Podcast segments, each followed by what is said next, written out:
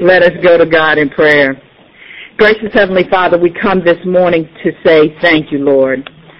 We thank you for this Advent season, your mercy, your love, and your grace.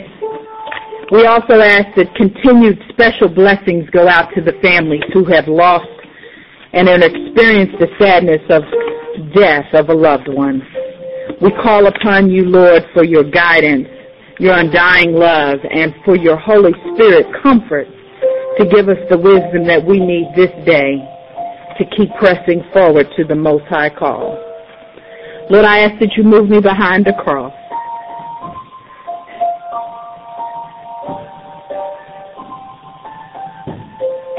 And that you would allow my words to come forth.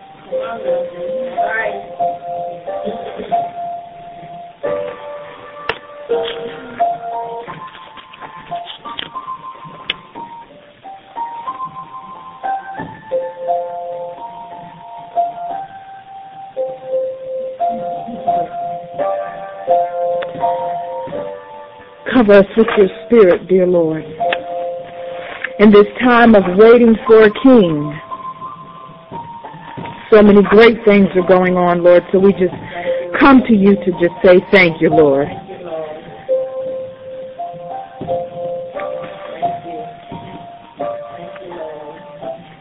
In Jesus' name we pray. Turn to your neighbor and say, God makes all things possible. Turn to your other neighbor and say, God makes all things possible. Turn to yourself and say, I'm one of those possibilities that God has made. I'm one of those possibilities. Tell yourself, I'm one of those possibilities that God has made. For it says in Luke 1, 47 through 49, that's one of the many different scriptures that were provided for lectionary, but it simply reads, Luke 1 simply reads, My soul glorifies the Lord, and in my spirit rejoices in God my Savior, for he has been mindful of the humble state of his servant. From now on all generations will call me blessed. For the mighty one has done great and wonderful things. Holy is his name. God makes all things possible. He looked upon us as his servants with favor.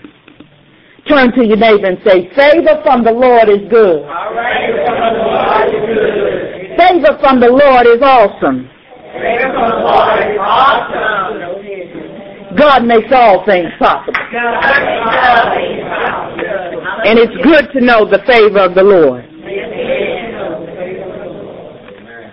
This morning's message is going to be about all things being possible with God. For we are servant leaders embracing God's will for the life and breath of the church. We all come with different gifts and graces. But if we simply reflect upon the statement, God makes it possible, think about what is the it that He's making possible in your life today. I simply ask the question that Dr. Burnham asked during our church conference. What is the church today? Who are we? What are we about? And who are we looking to bring into the body of Christ? For you see, God makes all things possible. We're all sinners saved by grace, and He came down upon our spirits. Maybe it was when we first came to the Lord. Maybe it was when grandmother said, you'll never miss a day. And Papa said, and I'll make sure it won't happen. Maybe it was when the Sunday school teacher lived across the street and she said, it's my job to make sure you get there every week. I'll be picking you up at 9.10. Don't be late.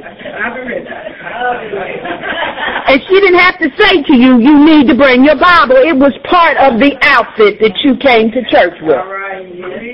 You came with your shoes, your socks, whatever dress you were supposed to wear that day, and made sure the Bible was a part of your outfit. And for you see, that wasn't the Bible you could necessarily write in. Because growing up, in our day, in our time, we didn't write in the Bible. It was a holy instrument. High praise was given to the Bible. And you didn't write in it, you had that little notepad you kept on the side. My, my Sunday school teacher said, you keep this Bible holy. Don't write in it. But she would also say, God makes all things possible.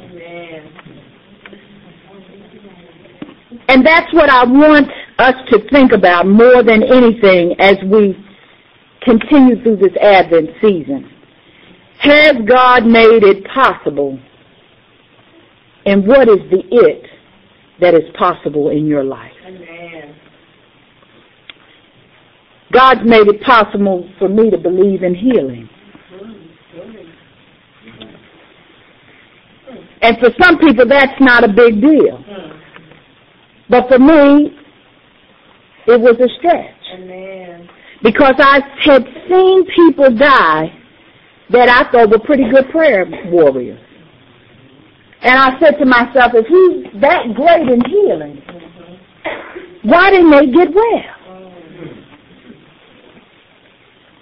But God makes all things possible. Amen. For you see, we don't know the day nor the hour nor the breath of how long we will be in this body Amen. at this time. But God knows. Yeah. He knows why He called us. He knows why He brought us to earth. He knows why He had us born into certain families. He knows all those facts. For He makes all things possible. Amen.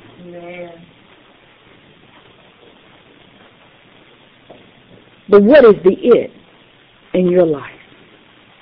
What is it that you ponder more than anything? I say to the young people, what is it that you're pondering? What is it that you're thinking about? What is it that takes up a lot of time in your head?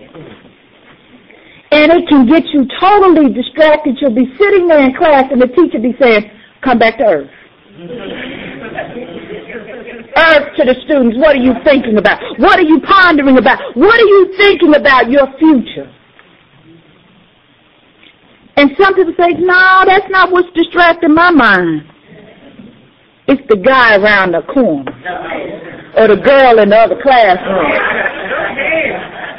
Or the fact that, you know, I, I got some money that my mother said and my father said I could spend it just on me not thinking a thing about science, not writing anything in the math book, passing notes, and hoping they won't get caught. What is it that you're thinking about? I hope you're praying about your future. I hope if you're a junior or a senior, even a freshman in high school, you're thinking about God's preferred plans for your life. Because God makes all things possible. It doesn't matter whether you're the first person in your family to think about college. Do more than think about it, because God makes all things possible. The scripture today gives us a lot of insight about who Mary was. And it gave us a lot of insight about the fact that she was a virgin and, and she was talked to by an angel. There used to be a show on touched by them. I think it's on reruns now.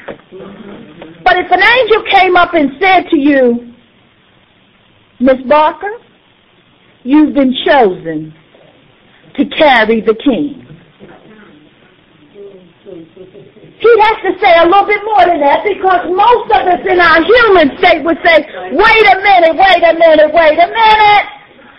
Who's trying to play a joke?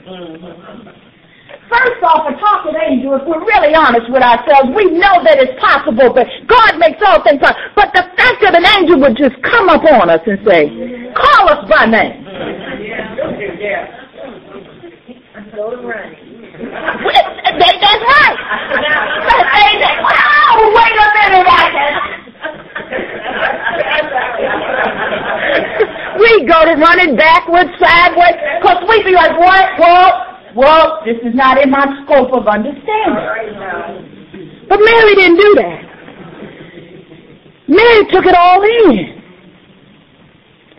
Mary heard the word, got an understanding, but she realized the favor of God. Amen. Amen. And so I implore you that if we're going to embrace that God does all things and God makes all things possible, we have to be willing to say that in order to make it possible, He sends forth favor. He sends forth faith.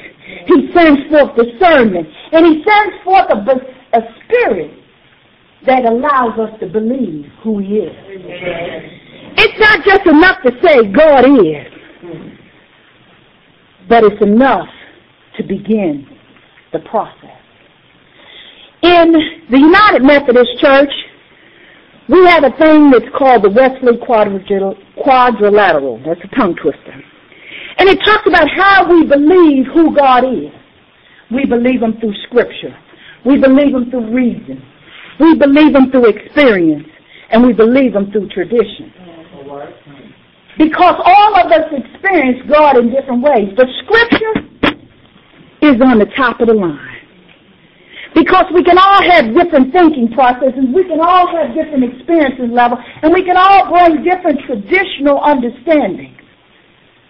But they come together to pull together to recognize a belief system says, for God so loved the world that he gave his only begotten Son. That who shall ever believe.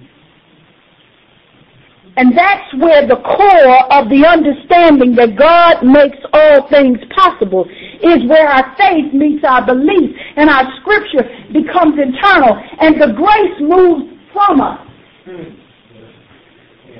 to not only believe but to dynamically embrace. For if you believe something and you don't act upon it, you just believe it.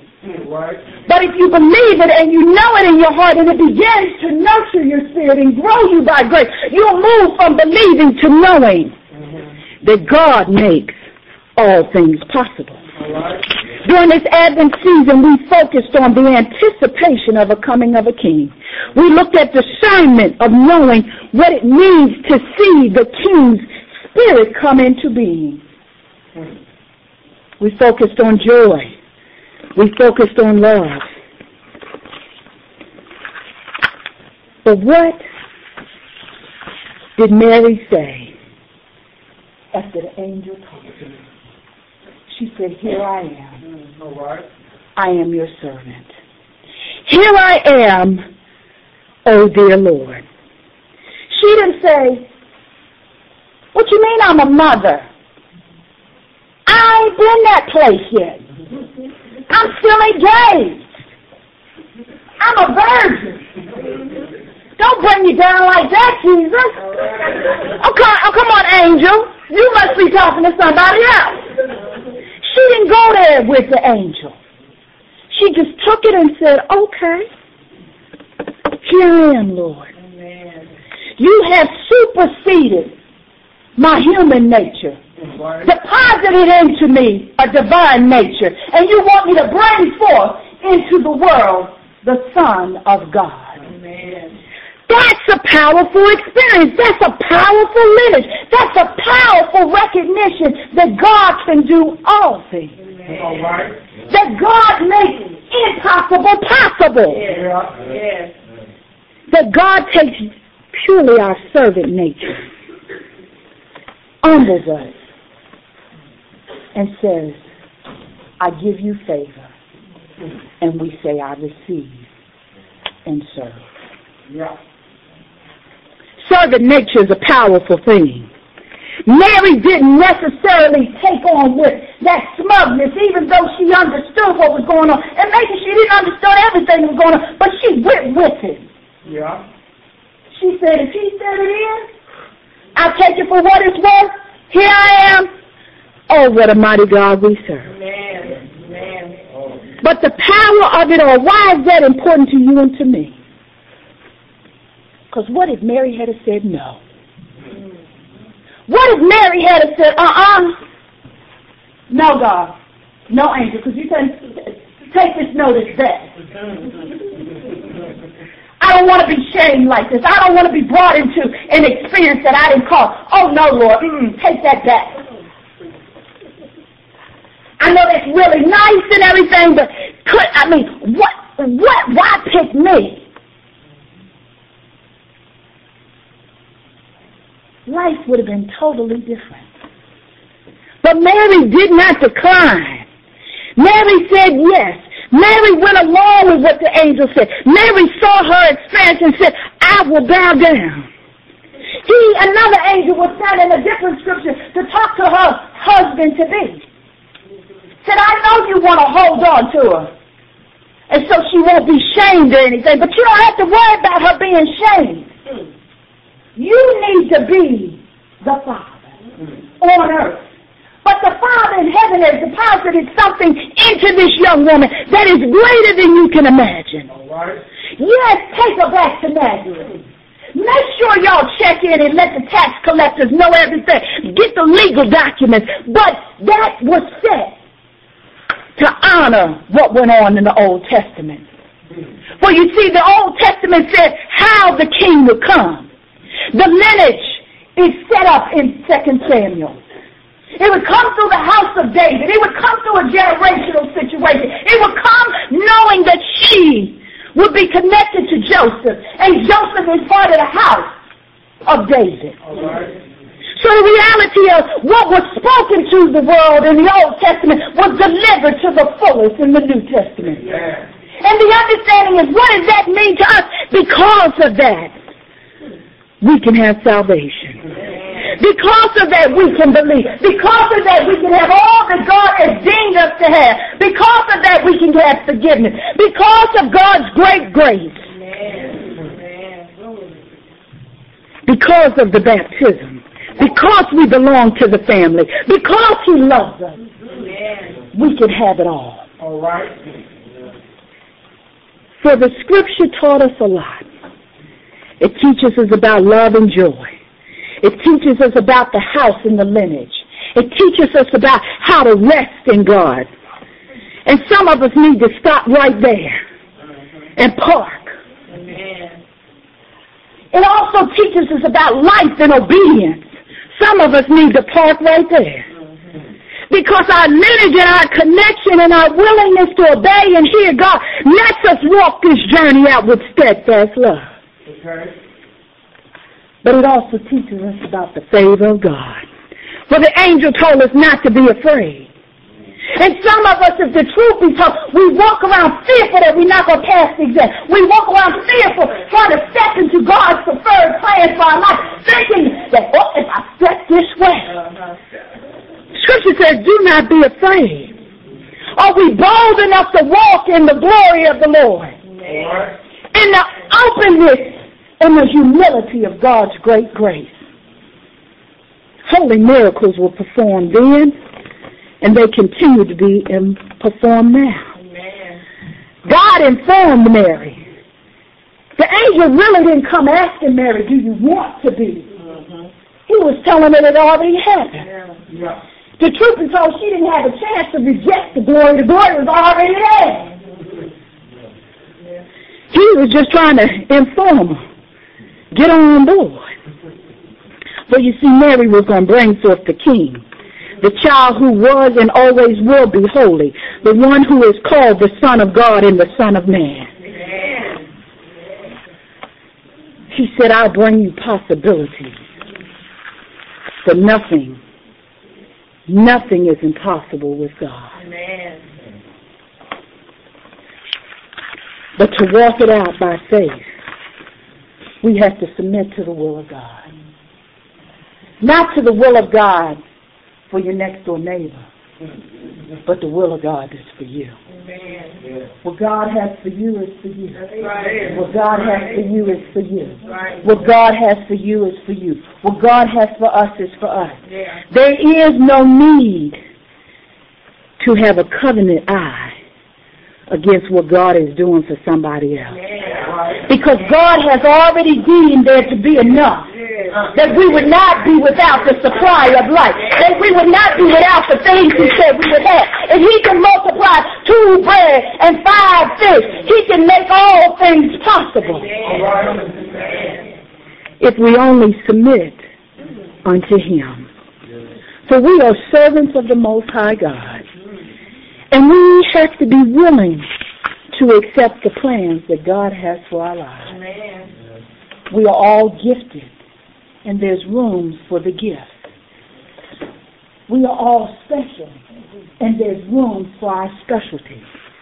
We are all well anointed if we choose to walk in the anointing. Amen.